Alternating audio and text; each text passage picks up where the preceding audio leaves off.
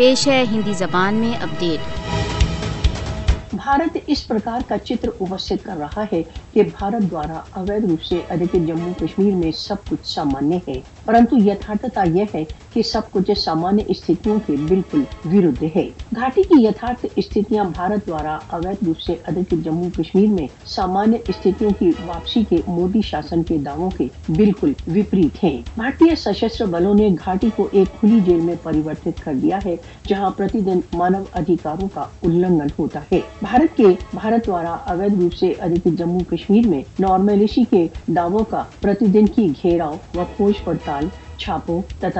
گرفتاریوں سے پردہ فاش ہوتا ہے۔ مودی شاسن کشمیر کے سندرب میں اپنے جھوٹے دعووں کو ستیہ سدھ کرنے کے لیے یتھارتھتاؤں کو توڑ مروڑ کر پرستت کر رہا ہے۔ مودی شاسن اپنی پانچ اگست دو ہزار انیس کی کارروائی کو نیائے سنگت ٹھہرانے کے لیے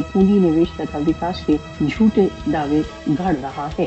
بھارت کا، بھارت دوارا اویدھ روپ سے ادھکت جموں کشمیر میں یتھارتھ استھتیوں کے وشے میں وشو کو چھلنے کے لیے جھوٹ کو اپنی راجیہ نیتی کے روپ میں اپنانے کا ایک لمبا اتہاس ہے۔ انترراشٹریہ سمودائے کو کشمیریوں کو اپنے بھوشیہ کے وشے میں نرنے کا ادھیکار دینے کے لیے بھارت پر دباؤ ڈالنا چاہیے۔ بھارت دوارا کشمیریوں کے ان کے سوئم نرنے کے ادھیکار سے انکار